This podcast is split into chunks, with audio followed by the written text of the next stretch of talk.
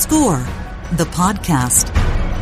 The only show taking you inside the studios of the world's most celebrated composers and musical storytellers. Presented by Spitfire Audio.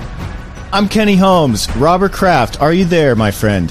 I'm right here and excited to be seeing my co-collaborators and conspirators in all of this. this is weird. What are we doing here? It's I know November. it's it's a little chilly outside. There's food in the oven. I don't know what's How do we going have on. A surprise score the podcast episode. What is it going on? It must be the score Spitfire surprise episode. oh, it- well, it is Black Friday coming up. Uh, this Yep. is Score the Podcast presented by Spitfire Audio, and um, it's the off season, but we wanted to do something special, and we're excited to have uh, this bonus episode uh, with our guest. Emmy Award winning composer Bear McCreary is going to be Yep. joining us in just a bit. He's a friend of the show. Love if you Bear. haven't heard the first episode we did with him in season two, his backstory is fantastic, um, but we're going to dive into some of his latest projects, including uh, the latest release, Masters of the Universe Volume 2, which is out now on Netflix, as is uh, the soundtrack.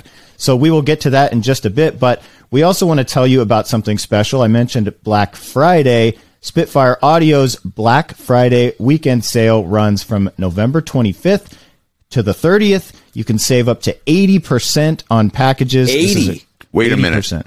I just I, I have to. Did you And there's no promo 80%? code, guys. You don't even have to do it. You don't have to remember anything. Normally, give you that one word to remember, and it's kind of hard. Uh, but this is this is a big deal. Um, get on the website now, spitfireaudio.com. It's a great time to pick up award-winning virtual instruments, including the BBC, BBC Symphony Orchestra package, Abbey Road One, Albion One, and Spitfire's exclusive Hans Zimmer range. Those are the big packages. So there's some big sales Yeah. going on over there. Um, and it says here if you spend over three hundred and forty nine dollars during this weekend, uh, through bargain. twenty fifth through the thirtieth, you will receive a brand new library completely free. Aperture the Stack.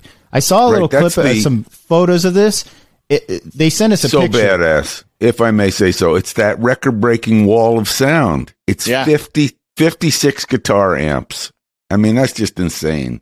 Four subs. It features an unbelievable selection of vintage synths and modern classics, drum machines, the Euro rack, and guitars, all captured in the rarefied air of one of my favorite studios, Air Studios, Lyndhurst Hall. The sound of this library is truly one of a kind. You know what? I'm going to just say it first. You might want to alert the media.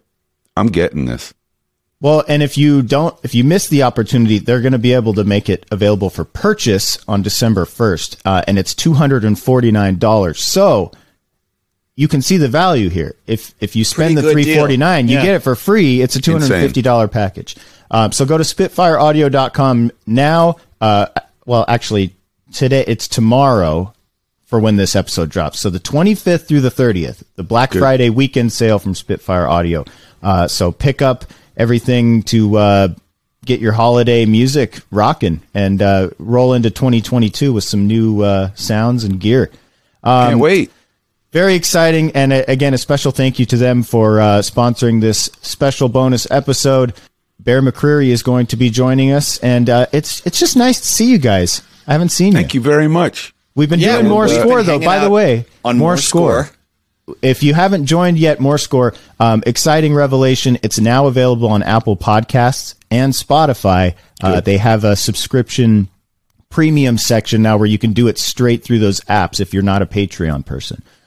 So I I think that's great. I, I'm actually interrupting you completely just to say um, That's because not I'm, like you. I'm so eager to say we hope all of you will go to Spitfire, listen to more score, and will bear with us as we tee up. One of our favorites, Bear McCreary. I'm really Bear excited, McCreary. guys. As you can tell, there's a lot of energy here. It's been it's been piling up, and uh, thanks for joining us. We're going to take a break, and when we come back, Emmy award winning composer Bear McCreary is joining the show, and also Matt Schrader's here. So it's it's a party. Hey. Join us. We'll be right back. See you soon. Hey everyone, it's Matt Schrader here, and you hear us talking about more score. We have 25 episodes now with different composers from all over the industry. We're constantly creating new episodes this off season. So even though Score the Podcast is out of season, We are continuing the interviews. Recently, John Debney, Drummond Lace, Jacob Yaffe, and Rowan Hilton, Jessica Weiss just recently. Last week, we had an interview with Sebastian Zuleta, who is a music editor and composer, about how that relationship works in film music. So check it out. You get access to all of our back catalog. And if you don't have Patreon, you can go to Apple Podcasts. You can subscribe right through your app or Spotify and get our subscription through that. So check it out, patreon.com slash more score or on Apple and Spotify. Hi, this is Sarah Tank, and you're listening to the Score the podcast. And now let's go back to the show. Welcome back to this special edition of Score the Podcast. Uh, we're really excited to be back during the holiday season. We haven't done a show like this at this time of year before, and we're especially excited about our guest. Uh, we're joined today by Emmy winning composer and great friend of the show, Bear McCreary. Uh, Bear, since we last had you on, we were just talking about this. You've been super busy. Let me just run down these real quick.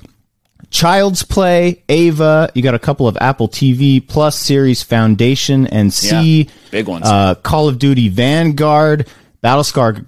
Battlestar Galactica Live, which you released, and um, of course the the big release this week, uh, Masters of the Universe Revelation Volume Two is out. Uh, Volume One came out uh, earlier this year. So, um, man, uh, the the pandemic happened, but you you kept charging through. How how's everything going on your end? And are you ready for the holidays? You ready for a break or?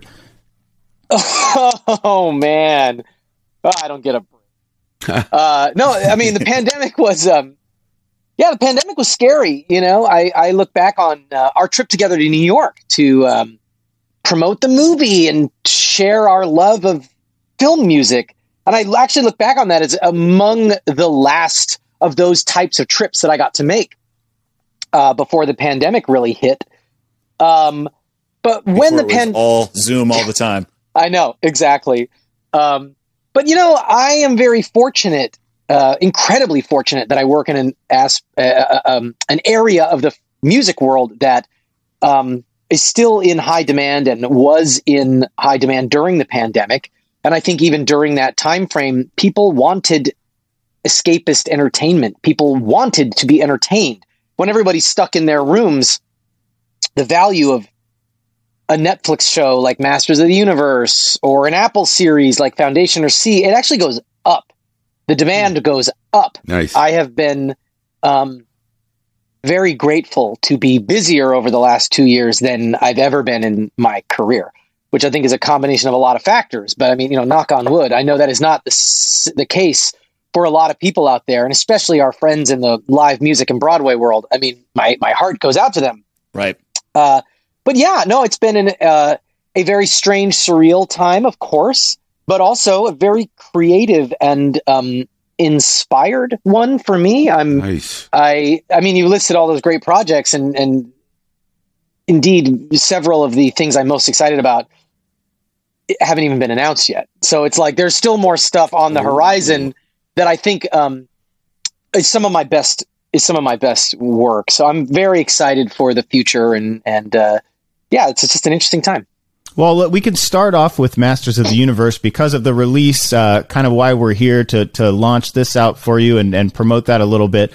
Uh, you teamed up with Kevin Smith on this, and I, I know that you were a fan of Motu from a child, uh, as a child, and uh, now you're doing this project. Um, I'm wondering, how did you get connected with Kevin Smith on this, and, and was he aware of your childhood fandom um, before presenting this to you? Was that a criteria? Uh, yeah, helped. these are great questions. Um, so first of all, yes, I mean, Masters of the Universe, the He-Man and the Masters of the Universe filmation cartoon series from the early '80s was one of my first gateways into fictional fantasy worlds. That and Star Wars. Um, the difference was, as a kid, especially back then, this is before the internet, children, I couldn't go to see Star Wars every day. Oh wow. I could watch He Man five days a week. Um, and so, in a way, it was like as profound, even though the source material obviously wasn't as deep in the 80s as as Star Wars was. Nevertheless, I had this same attachment to it. And um, Kevin developed a sequel to that era of the um, Mattel, you know, Masters of the Universe brand, but he basically made it the way we all remembered it, and uh, and that's what really resonated with me. Um, why did he call me? I have I, I have no idea. I don't think they knew I was a fan. I think they were. I think the showrunners were really excited about other projects I'd done, like Battlestar Galactica and stuff like that. And in fact, on our meeting is when they found out how big a fan I was. Um, Nice. We had a meeting where we were prospectively going to work together, and normally that's when I'm I'm very um, cautious, and I try to like make sure I read the room, ask people questions like, "Well, what do you want to do? What is your vision? Tell me about the way you see this." And uh, that's not what I did with Kevin Smith at all. Uh, in the meeting, like we started talking and nerding out, and immediately I was like, "Okay, look, here's what I want to do. If you're going to do a new Masters of the Universe, I want it to feel like Basil Poledouris's Conan the Barbarian, Nice. except he collaborated with early era Metallica. and Nice. I want it to feel a little bit like Elmer Bernstein's heavy metal. And if any of those things are scary to you, I'm not the guy to do your show. Uh, which was really fun because Kevin just looked at me. You know, we were through Zoom, but he just looked at me and he goes, You just said the magic words. And then I looked at him and I said, Kevin, I think I'm going to have to do your show. and that was sort of it, you know? Nice. Um, yeah, you mentioned that, that he stuck true to it, and the animation, you know, they didn't go 3D with it or anything like that. It's it's it's an uh, in a, a reinvented look of it, but it still resembles the old cartoon. Did does that does that, that affect you at all when you're writing your music? The the feeling you had Well- bringing the nostalgia back. What's in, it's interesting, and this was a really unique challenge, um, and not one that I'm new to. I mean, I've I've faced this several times in my career where I'm taking a beloved brand and doing something with it. With with Battlestar, Child's Play, Godzilla, Terminator: The Sarah Connor Chronicles is the other one where there's just an equation to be made. Do you reference the old themes? Can you reference the old themes? Should you reference the old thing? Like these are all valid questions, and and actually, as I look back on all those things, I approach them very differently. Um, Is it a case, case by case? Master- Is it a case by case situation? it is. I mean, first and foremost, can you? This isn't my. It isn't in my control. Oh, right. legally can you quote it um and that is you know um and there's always this gray area you know with battlestar we absolutely could and we chose not to for a while with terminator i could go bump bump bump bump bump but that's all and i could do it twice Oh, interesting. you know what I mean? Like that's all I could do. So I had to, you know, um, and in the case of Masters of the Universe, it was driven entirely by creative need, and then as it turned out, the material from the filmation series is inaccessible anyway. I did not have the option to use the old themes, hmm. but even if I had, even in my first meetings with Kevin, I described making a score that sounds like what it feels like when I think about that old show. When I go back and yeah. when I go back and re-listen, it's a budget animation from Yeah. the early '80s. Big the theme is cool, um, but there's an innocence to it, and there's a library approach. I mean, there was like 20 pieces of music maybe in the whole show. I mean, I'm guessing. I don't even know, Hmm. but it was like a lot of Yeah. recycled tracks, and ultimately there was like a kind of I don't know, almost disco synth pop vibe, you know? And ultimately, when I think about Masters of the Universe, it sounds like Conan the Barbarian and Metallica. It just, that's in my brain. That's what exists. I didn't invent that for this series. It's in my brain when I think about it. That's what it is. So I didn't really go back and revisit the show. And, nor did I make any effort to be nostalgic for the show the visuals as you as as you said kenny were already doing that Yeah, and the story's definitely doing that. It's picking up right where the old show left off. It's not reinventing the wheel at all. But ultimately it was like that weird little balancing act where i was like ultimately my score sounds technically nothing like he-man and the masters of the universe in no way whatsoever. Uh, and even just even if we were to quote that classic old theme i realized it's like it just doesn't fit my my memories are so tied to that old show that I was like, the nostalgia here would be like a nostalgia overload. Uh, overload would be an overdose of nostalgia. Yeah. That ultimately, this show, which is telling this new story in in an interesting way, it was like I almost realized, like, yeah, I've got to do it a a different way. Now I'm curious, like, did any of you, especially the you guys that I think are my generation, did you grow up on Masters of the Universe? Does this did I make a mistake? Did I do it wrong? What do You you, know, think? I No. Go ahead, Matt. Yeah. I was just going to say it, it feels like for, somehow the nostalgia aspect of this um, comes through loud and clear, despite this sounding very different. And but it sounds heightened. It doesn't sound like it's breaking apart and doing its own thing. So that's what I thought was really cool. I think you elevated the nostalgia because like you said the visuals are there. You still feel like you're you're in that world but then the music is much bigger and and richer than what you'd expect from a an 80s cartoon which was a different era and a different budget like you said and the accessibility at that time was was was much different. Um, and I know that you said on Twitter uh, you got the soundtrack album releasing soon but you you said it features arguably your best symphonic writing of your career thus far, and I, that was pretty bold. We were like, "Wow!" Of all the things you've written, you, you feel like like this is is that. Why why do you feel that way? That's a great question. And even as I wrote it, I was like, I'm kind of throwing down the gauntlet here. But I believe that the um, you know the soundtrack came out hours ago as of this recording. It is out now, um, and in the first five episodes of Masters of the Universe Revelation, um, they're setting up all the pieces, and it's five adventures that feel somewhat episodic. There's a road picture kind of aspect to it. We're going to go here for an episode, then we go here. The back five play like a single, you know, two hour plus movie. Hmm. It is really epic and character driven, and all those pieces that were set up are paid off. Um, even when I read the scripts, I was blown away by how good they are. And I think what happened was not only did I just learn the ropes and I wrote the themes, but I had more space in the back five. And I was just in this Zen like place of inspiration.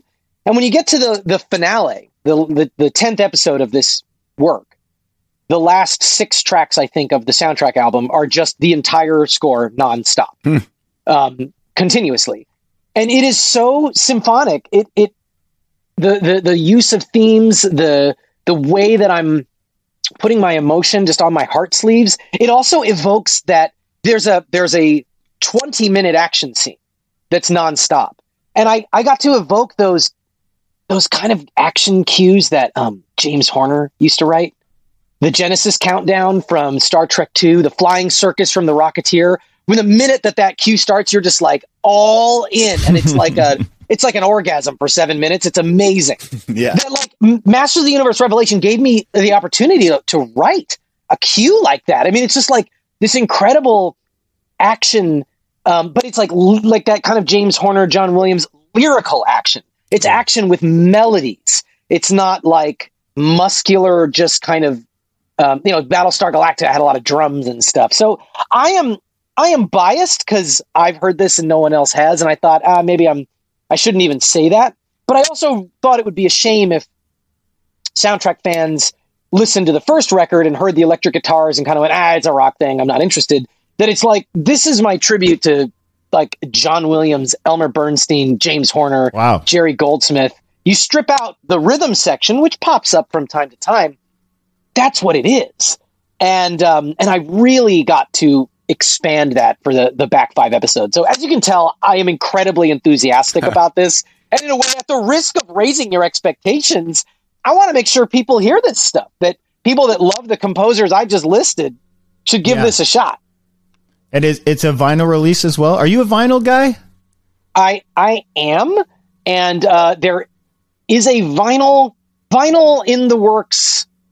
I don't know how much I can say. That yes, ish, Probably. probably yes. Um, so yes, I'm sure it'll look hang cool, tight too. Hang tight for news on that. Yeah. Yeah, yeah. Can I ask? I've actually wanted to.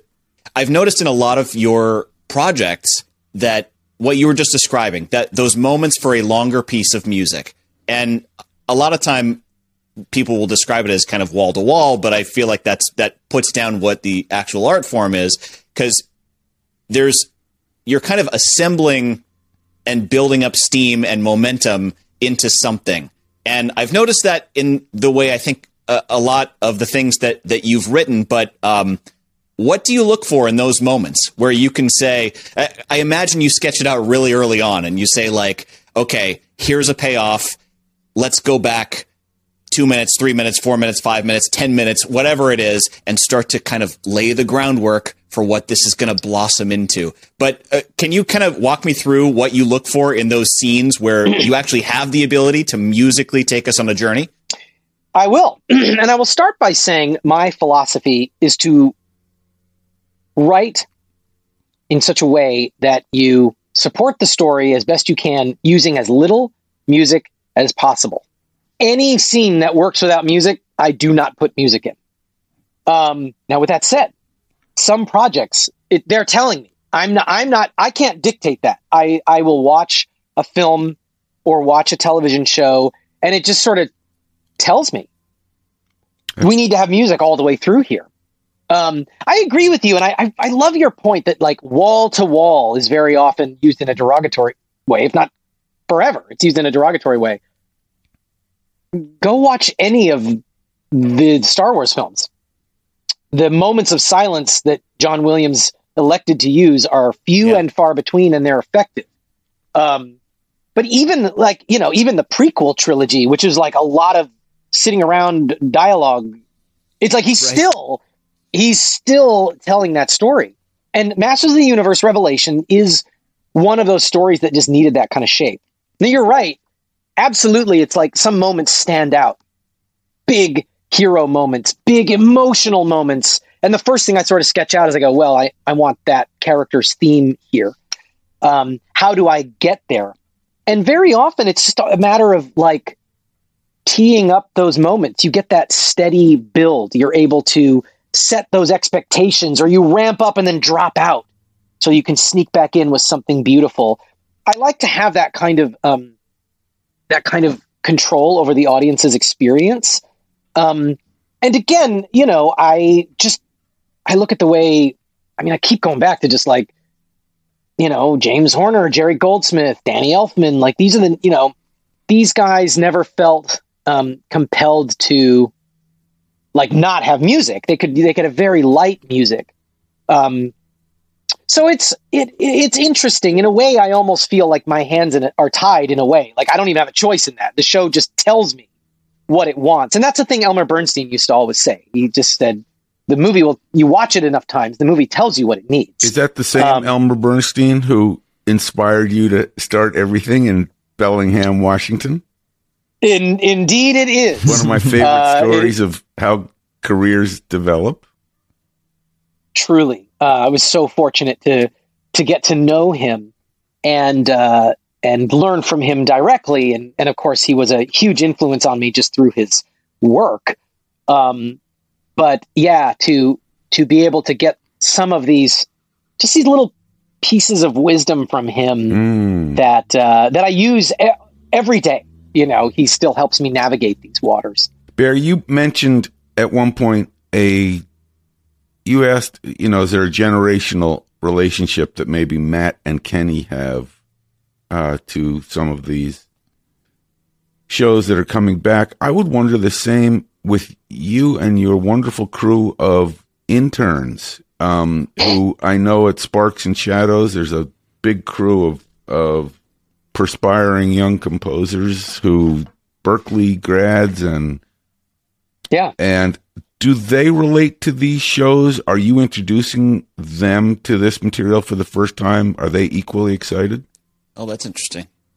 Yeah, I have a I have a, a, a, wonderful crew at Sparks and Shadows um, of uh, technical musicians and and and software people, composers, administrators, and and really the requirement is you you you have to be talented and love film music.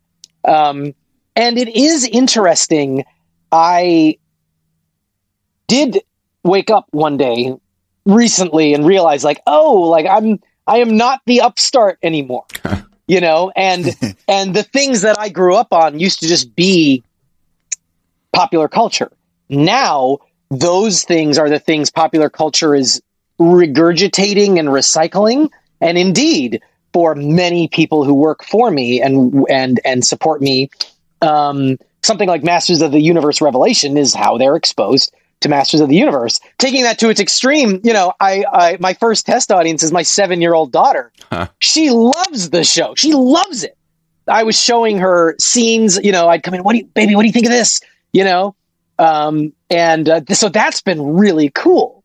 You know, um, and uh, I got her some little action figures and stuff. So it's neat seeing that. I think a work like that must thrive on its own. It must um, be a work that new people watch and get into. Um, I mean, going out on a limb, I, I might say it's almost easier. The writing is so good. It's such a great show that I think it's easy to tumble into it um, just through what you know of it through pop culture. Mm. If it's so close to you, you, I mean, even I watched it with the like, okay, what, uh, this is a thing that's precious to me. What are they doing? And then it's like, okay, I'm I'm digging this. You're winning me over. You're winning me over. You know what I mean? Whereas if you if these characters mean nothing to you, it in a way it's almost like an advantage. It's just like, is this good writing and good storytelling? Yeah, it is. I'm in. Great. You know. Well, um, who who are they making a lot of these things for? Because they're they're pulling these IPs from the our generation as kids, but they're also sort of designed for the next generation. So it, back in the day, a cartoon was made for a kid, and now it's like for the parents and the kid to watch together it, almost. I mean, it's very much what you said, Kenny. It was it was made for kids. It was look with love. I can say it was made to sell toys to kids. It was a right. 20 minute commercial. You know what I mean? I mean, literally designed to skirt government regulations preventing you from advertising in that format to children. That's why at the end, all those 80s shows had that short little PSA. The whole show's a PSA. It's not an ad for toys. You know what I mean? So it, it is what it is. Um, but, you know, the other thing that was happening at that time w- was was Star Wars and nice. the idea of something that's four quadrant. Marvel movies are exactly this. You know, yeah. I mean, you could say like, oh, are Marvel movies appealing to people that grew up on the comics, let me spoil that answer for you. No, hmm. they are not. Every person who read Hawkeye comics can boycott the show. It will be a hit. you know what I mean? So yeah. this is where that model, that like four quadrant, that's the model Master of the Universe was was built around. And in fact, when I say my daughter loves the show, there are parts I cover her eyes because it's graphically violent.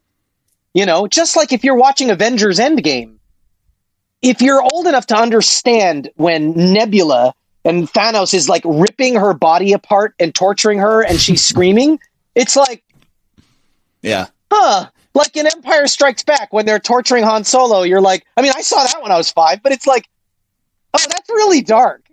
But that's yeah. part of the four quadrant thing. It, it's just dark enough that it hooks older audiences don't feel like it's for children. So yeah, in a way, you know, the material changes. And but that's what I loved about it. Like I um I love doing things for kids. I think aside from Masters of the Universe, the only thing I've done that's remotely kid friendly is a an animated movie called Animal Crackers. And I have another animated movie coming out called Blazing Samurai that uh, with um, Mel Brooks. Um, and uh, those are for kids. Do you know what I mean? They're kids' movies. Um, but other than that, like, yeah, I approached Masters of the Universe the same way I approached Foundation, Battlestar Galactica, Walking Dead. I'm telling a badass story with with gut wrenching emotion nice. and even some lighthearted comedy. But I want all of that to to work effectively. And ultimately, I choose projects that I like.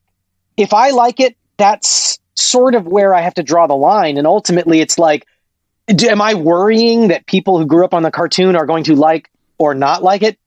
No. You know what I mean? Like it's it inspires me and it it gives me a, a framework in which to write the kind of music that it that I got to write. That's that's why I'm doing it. That's why I write film music. How it is perceived is ultimately outside of my control. Well, you've sold me. there you go. If you guys haven't uh, gotten excited about this yet, you're you're listening to the wrong show. Um, you mentioned Star Wars a couple of times, and I wanted to bring this up. I'm checking out this custom paper plate Millennium Falcon you uh, put on your blog, which is Yes. so awesome. Um, Oh, but in the last couple of years, you've written music for a Star Wars video game, and you've also done Child's Play, which Mark Hamill is the voice of Chucky, and then he's also the voice of Skeletor. I don't know if uh, you you are co- in connection with him on He Man or Masters of the Universe, but w- w- what is Childhood Bear thinking right now? Like when you're you're working on this, st- I mean, you, It's- you must be going nuts as as a kid inside of you. it's pretty crazy, guys. I mean, not only is Mark Hamill in these things, but like I wrote a song for him Oh, in Child's Play that he sang. Uh, we hung out. I mean, I I got all the stories. We figured out his his vocal range, and I custom wrote something for him, and got to collaborate with him, and got to produce him um, to get this performance out. I mean, it was that experience was incredible because you know Mark had brought in this great um, personality with Chucky. He was amazing.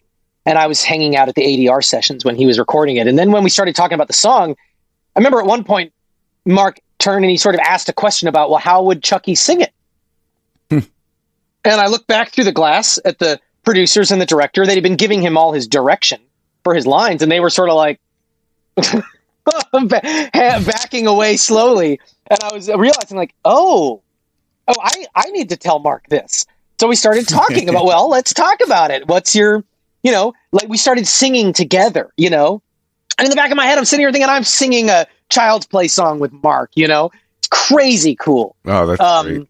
I'm I'm living the dream, man. I mean, I'm writing music for Star Wars. I get to write music for Masters of the Universe. I get to play around with Terminator. I mean, that was a big one for me.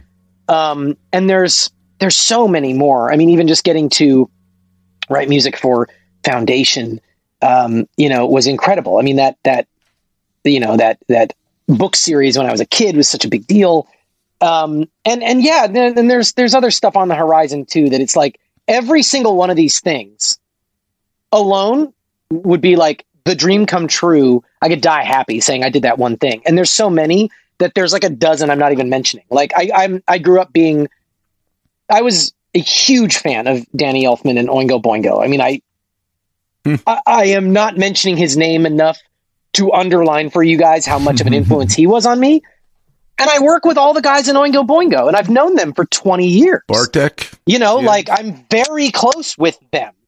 Um, and and so that alone is just like the what? Like like if I had told my high school self, showed a take a picture and uh, from the future and say, here's a picture of your wedding, and then look at the wedding party, and I'd be like, is that Steve Bartek from Oingo Boingo in my wedding? And I would be like, yeah, yeah, it is. That's how well you know those guys. I actually saw You know? him on stage at the Banc of California playing the encore Yeah.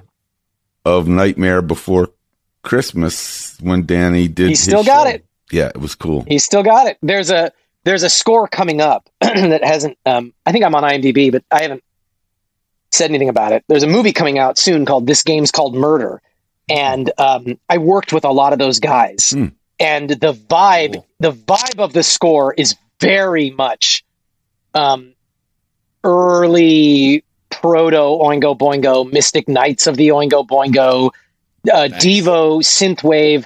Like when I, I like I I um that score is like the weirdest score I've ever done. But when you hear it, you'll be like, oh, this is Bear getting to like go back to that stuff, you know? so again, like just having those opportunities to, to like write in that style, like, man, it's amazing. I mean, and, and really that's, I mean, part of it's luck, but also part of it's design. I mean, I, I choose projects that give me the, the opportunity to do that. I'm, I'm not kidding. If Kevin Smith in our meeting had said, listen, the score, we have the rights to the scores to the old filmation show. We want someone to do new versions of all that music. I would say, I'm not your guy. Hmm. I don't, that's a great idea, but I don't want to spend time doing that. I want to do Basil Poledouris meets Metallica. You know what I mean? Yeah. So I'm, I'm, I, I'm very fortunate to be in that position where I feel empowered enough and I'm paying my bills that I, I can do that. I think you've actually just you've quoted you've quoted Branch Rickey Um, I'm gonna. Do you know who Branch Rickey is? He was the first. I don't. The owner of the Dodgers in 1949. Um, and he said when asked how was he lucky enough to have of all the players that he uh, brought aboard the Dodgers to integrate Major League Baseball, how was he lucky enough to have it be Jackie Robinson, who is the greatest ball player in Major League Baseball? He said luck is the residue of design.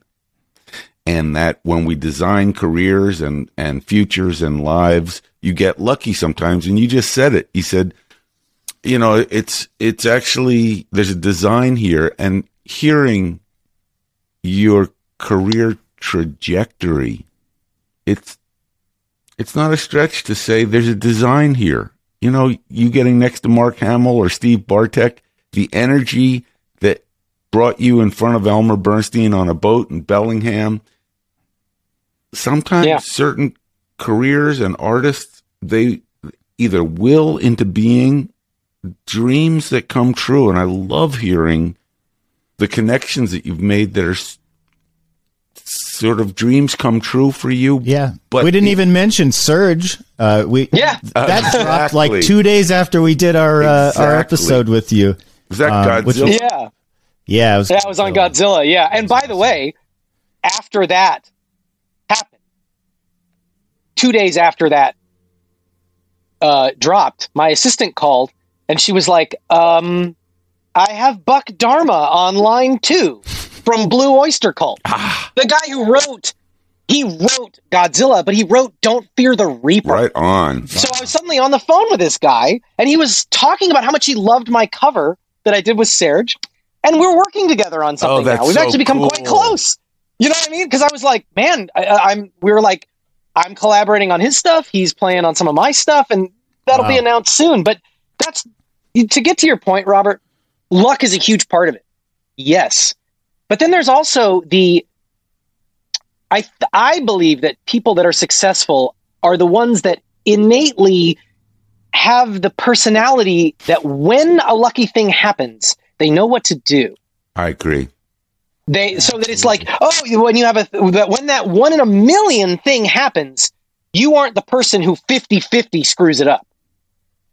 You know what I mean? Yep. So that it's like that's why yes, there's and, and look, I've had as much my share of missed opportunities for sure. Things that didn't work out. But but it's also like when things do align, I like to think of myself as someone who um has a positive energy has ambition, has enthusiasm, has passion, people go, "Oh, that might work out. Let's give him a shot." You, do you know what I mean? And so, So that that's sort of of where the design kicks Yeah. in. Yep. It's not that all these things happen to me; it's that the door cracked open right in front of me, and then I am the type to go, "Ooh, that door's open. Let's ah, let's get let, let's open it." You know, yeah. and and that's luck's a a hard thing also- to but you put yourself in position Yes. wh- when that opportunity strikes. Correct. It's not the lottery. It, it's it's chance mixed with your abilities and and Well everything said. that you bring to the table. Yeah. A- Absolutely, and definitely sustaining a career is not luck. You know, I mean that, uh, and and that you look at Oh, all the people we admire, all the composers that, um, that retain a long career. It's like they are definitely predisposed. You don't have a lucky break that carries you for fifty years. You you must be the right personality type, the right talent. That every time an opportunity arrives, you know, you do the right thing. And I will say, guys, like I am reaching a point in my career that I'm really enjoying. Huh. I I used to be I was so young. I was so green that I would when Battlestar started, uh, I would take meetings and people would look at me and then I'd realize, oh my god, you don't you think that I'm you think I'm older? Like yeah, you look at me and it's like, are you the intern? Do am I asking you to get me coffee? Oh my god, you're my ten o'clock. Who are you? you know um, and so i started i was really insecure about that and i did little tricks to make sure not to betray my age. I remember at one point hanging out with a bunch of people that were you know creators on battlestar and ba- back to the future came up. Everybody loves back to the future and i was like oh my god i love that too! When i was five that movie changed my life and the room goes ice cold. And everybody looked at me and they go Huh. five, and I realized they were all in high school, you know, or college. So my point is, I was a little insecure about my age, and was sort of like, um, I want to make sure that when I walk into a room, like, ah, and I have definitely relaxed Nice. now. I mean, and also I'm the age, if not older, than people that are now show running, producing, directing, and that's a comfortable position. But the other thing that I found, just to get to that thing, that intangible thing that you're getting at, Robert, is that now my reputation precedes me in a way that is very helpful. People, especially on big budget television shows where the deadline is intense. I mean, a thing like Foundation, uh, for whatever reason, it's like I am finding that like I have an energy that's we got this. Like this isn't going to be a problem, you guys. Let's just have fun. Let's get inspired, write themes, and like the thing about oh the deadline and how are we going to do live orchestra on all these episodes. I find that people sort of it's like they relax around me. That it's like oh oh right, like that's going to be okay, and I love doing that. I love being able to walk into a room and sort of try to change the energy from oh my god there's all the deadlines and the budget and, uh, and the producers in the studio and just being like let's write some cool music let's get a theme going that everybody loves and like it's the it's not you know this the deadline's not going to be a problem you know Well, and, And- that works in your benefit too, because I would imagine if you can put the director producers at ease, then you have the room to be able to say, "Hey, I had this idea. What do you think of this idea?" A hundred percent, Matt. And that is the job. My job is not writing music. My job is putting producers and directors at ease and then writing music. Um, So it's it's I'm I'm I am just I'm really enjoying that part of it. I mean, the creative stuff is great, but the interpersonal side, it, I feel like I'm helping people. It's like it's like I'm able to like say to them and communicate to them like it's going to be okay. Like you guys are more stressed than I am with all the stuff that you have to worry about running a show, directing a big movie, um, and or, or or making a AAA video game, you know, and and and so I'm I'm really enjoying that, and I'm sort of savoring this this time in my career where I'm just sort of like I, I'm I'm really enjoying all aspects of the job, and and I, and I I feel like that does become this almost like a like a feedback loop of positivity So you know? great. and um so yeah I'm, I'm kind of curious to see where that goes. Do you know what's great about it? Is that you're aware of it. Because a lot of people have these moments where things seem to come together and they're so locked in an anxiety loop that they don't realize, wait, these are the moments to bottle because yeah I suggest to you from a little experience that it there there are curves in the road you couldn't possibly anticipate. So Yeah. not surprisingly, so w- to be aware of it and to savor it, you're you're way ahead of the game. It's just great. Well i i appreciate that man and i'm i am doing my best robert i mean there's definitely times you get you get lost in the woods and um and you you know there's a lot of anxiety there is a lot of pressure you know No kidding. but uh, yeah, it's it's it's you know there's a lot of really cool things happening, and even things outside of the film music world. I'm I'm doing a lot of creative stuff and and exploring projects of my own, and and that's been going great. So it's it's a really exciting um, yeah, it's just a really exciting time. Barry, you mentioned a few minutes ago that, and I thought this is kind of a stab in the dark, but I wanted to put you on the spot. You mentioned that when these opportunities arise in life, you want to be able to seize them and uh, and make something of them. And you mentioned I've probably made some mistakes along the way. What do you beat yourself up over that you think, oh man, I should have handled that different? I would have been on such and such show or such and such movie or you know a meeting that didn't quite go the way that that uh, that it would have. Is there are there those things that stand out to you as ah crap? I I it's almost painful to revisit because I should have done it differently. That's a great question, and uh, you know the answer is of course yes. Um, but do I beat myself up over it? No, because I am where I am, and that was part of my journey to get here. I think you know to to tell the story quickly.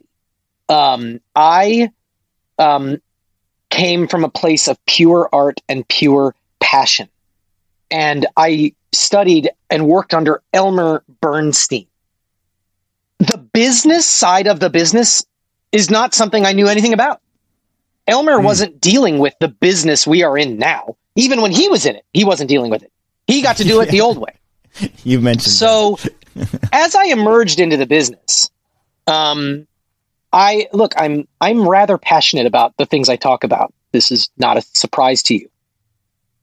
After Battlestar, um, I entered a phase of a couple of years in my career where I just started swing and a miss, swing and a miss, swing and a miss, um, over and over and over. And uh, finally, I, I had a few people in my life really bluntly say. One of them was after a meeting, just a just a general meeting with somebody.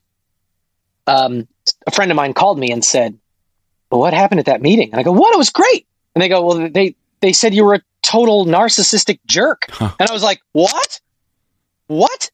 And that happened twice in the span of like you know a couple of weeks. That it was like, "What is up with this guy? He's got the biggest ego ever." Well, here's what was up with me. I am so passionate Hmm. that when I come to you to talk about your project or your life or whatever, I am just exploding with ideas for how to do it. Because I thought, well, that's what you want, right? You want to hear ideas and you want obviously someone that's going to be so into this thing that they're like right. That's already hiring someone. you're already miles ahead and like, oh, do this, do this, and this. Well, that's not a good idea, and that's not what anyone is looking for ever. Um, and actually, I, I, it it really, it was a punch to the gut. Like, what? I had no clue I was coming across that way. So this was now I'm turning 30, 31, 30 maybe.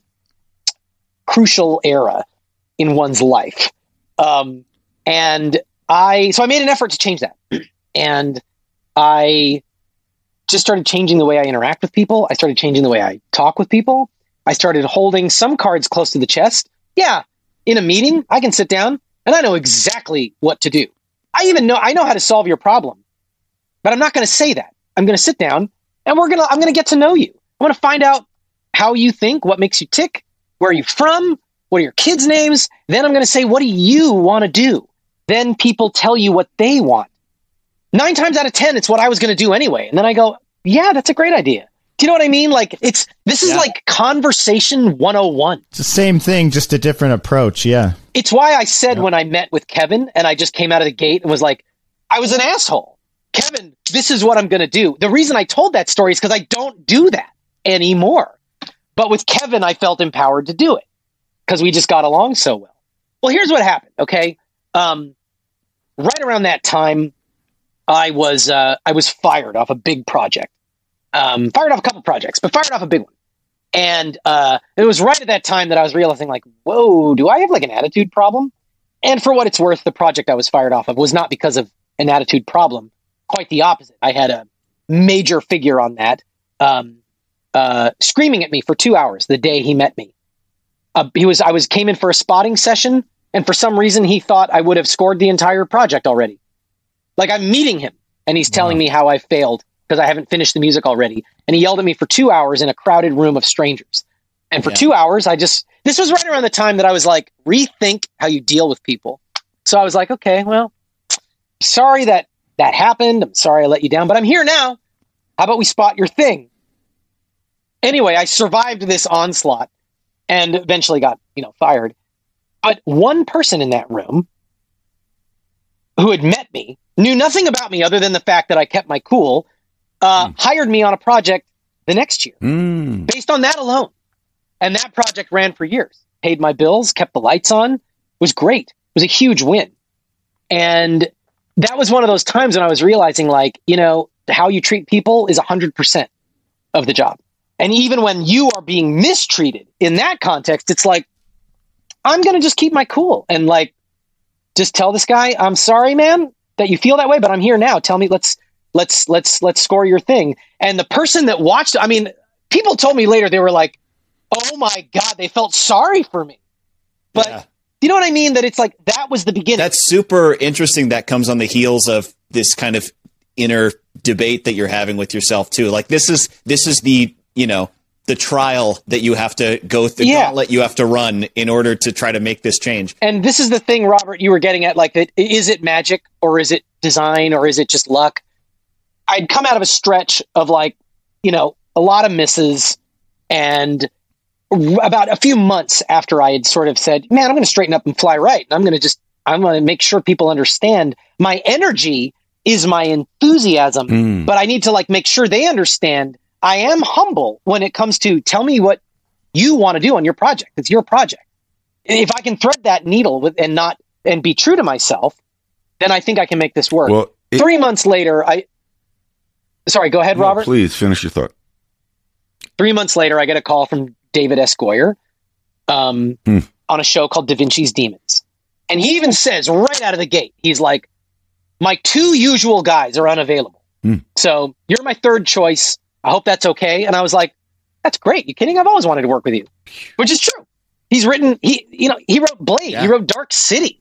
You know, forgetting even like the, uh, the the the Dark Knight movie, I was like, man, I've known this guy's name for you know 15 years. Well, it's, it's like so you said, right out of the longevity. gate, I mean, you know, we bond instantly. The first thing I oh, are we on a delay? We might be on a little bit of a delay. the what were you saying? Oh, I was just going to say that you you, you had Uh-huh. mentioned that. Oh, long- delay. It's like you said, I was like, longevity, longevity what? and then Kenny dies. So I think Oh, sorry, guys. here.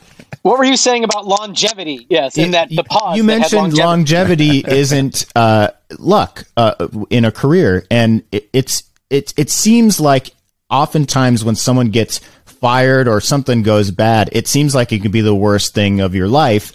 But moving ahead, if you figure out how to fix what happened there and move forward with it, it often rebounds into the best part of your career. And I, we hear those stories so much, and those Well, are the I people that Absolutely. succeed. Yeah. We all know fundamentally and all work on personally the area of show business that is never mentioned enough, which is the politics. It is, you mm-hmm. know, you can have be the most skilled bass player on the planet, but if you are a fill in the blank in the band or on the session, you don't get called back and nobody understands. Wait, man, I thought that guy was great. Yeah, but you realize what a pain in the neck he is? Yep.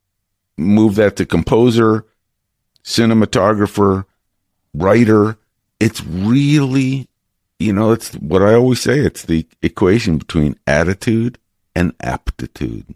That if you have Absolutely. you have ability and you're nice, and I famously wrote about that at one point in some magazine, and it comes back to me.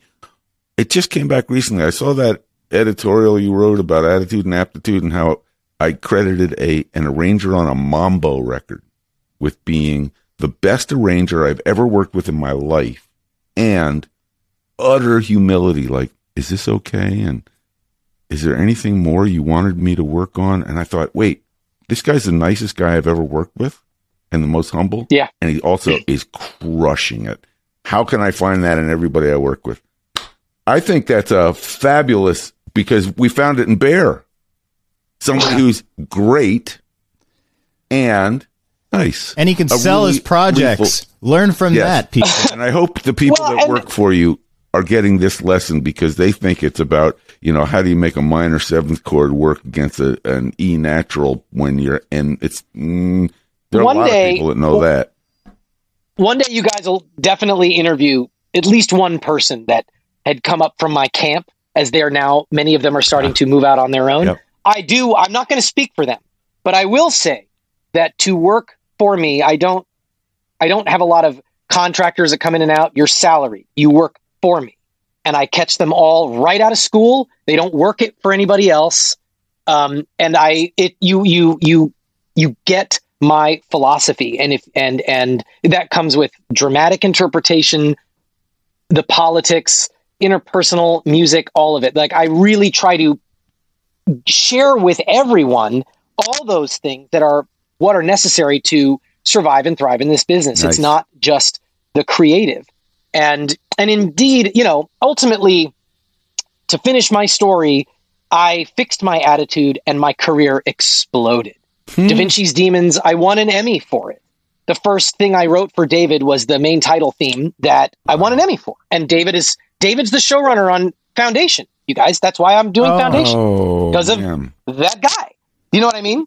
And and and it's like and then even, you know, 10 Cloverfield Lane came up right after that and Godzilla came up right after that and and it was interesting how so you know, get to your point like is it luck or design that like I was missing out on opportunities. I was coming across in a way that I didn't realize.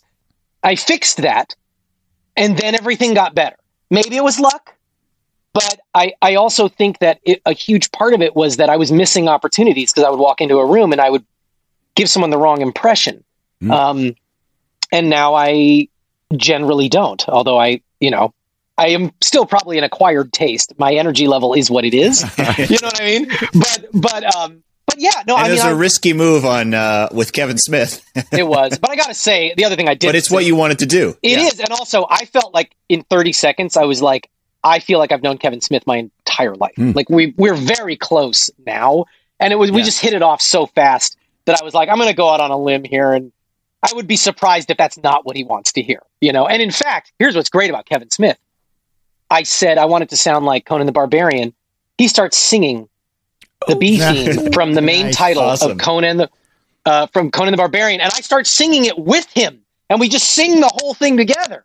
And that's when I was like, "All right, we're pals," you know. That could have went the That's other way too. He could have been like Conan. Yeah. I don't. I've never seen that. I don't. Maybe we go a different direct. Like that was one of those things where you threw Yeah. a dart and hit. But the it's also, yeah, exactly. It's like exactly, but it's also yeah a little bit of a litmus test, you know. Like if you Yeah. don't know what Conan the Barbarian is, then we're we're not going to get along. Uh, before we wrap, we always like to ask uh, our guests, and we, we it's been a while since we've talked to you. Um, you dropped Battlestar Galactica live as an album, but um, now that things are starting to move and wheels are turning, are are you going to do any sort of concert? That's kind of the new thing now. Uh, yeah, the the new thing that I did 12 years ago Yeah, for many years. Um, yes. Uh, wow, that sounded super snarky. Uh, no, it's it's awesome. I love how much that has taken off. Um, and uh, yeah, like I would love to. Um, there's definitely uh, some things. There are things in the works that you will be able to see me perform live uh, in the next year or so. I'm I'm planning something very special and very exciting. Is it going to be Battlestar Galactica live? I wouldn't hold my breath for that.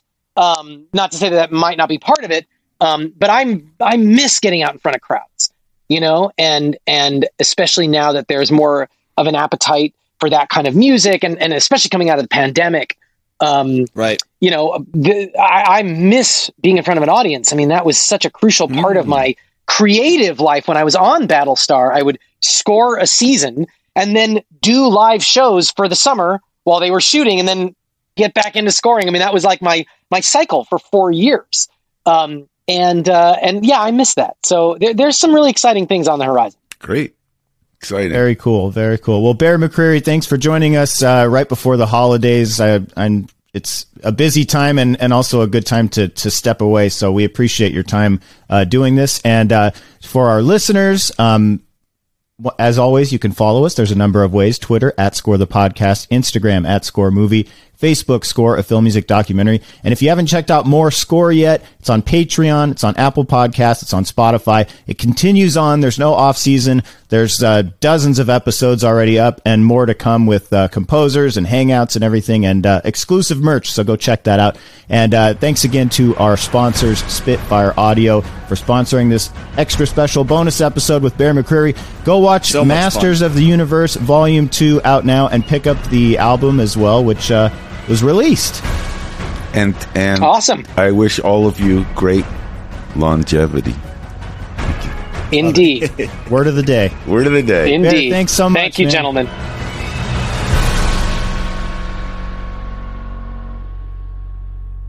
Thanks again to everybody for checking out this episode. Uh, we're, See we're next happy to be with you during this holiday season. And um, again, don't forget the Black Friday weekend sale, Spitfire Audio. Save up to 80% on some of their packages. And if you spend over $349, you get that new package um, that is a value of 250 bucks. Um, if you if you miss it, it's available on sale uh, starting December 1st. So go over there, support those guys. They support us, and we appreciate them. We love our partnership with And Spitfire that sale Audio. November 25th through 30th Don't miss it. for that special. Thanks for listening, and uh, get over to more score. Get caught up. A lot of stuff coming up, and uh, we're excited Yeah. about all of that. you Thanks guys over there. for your continued support. Score the podcast. We'll see you soon.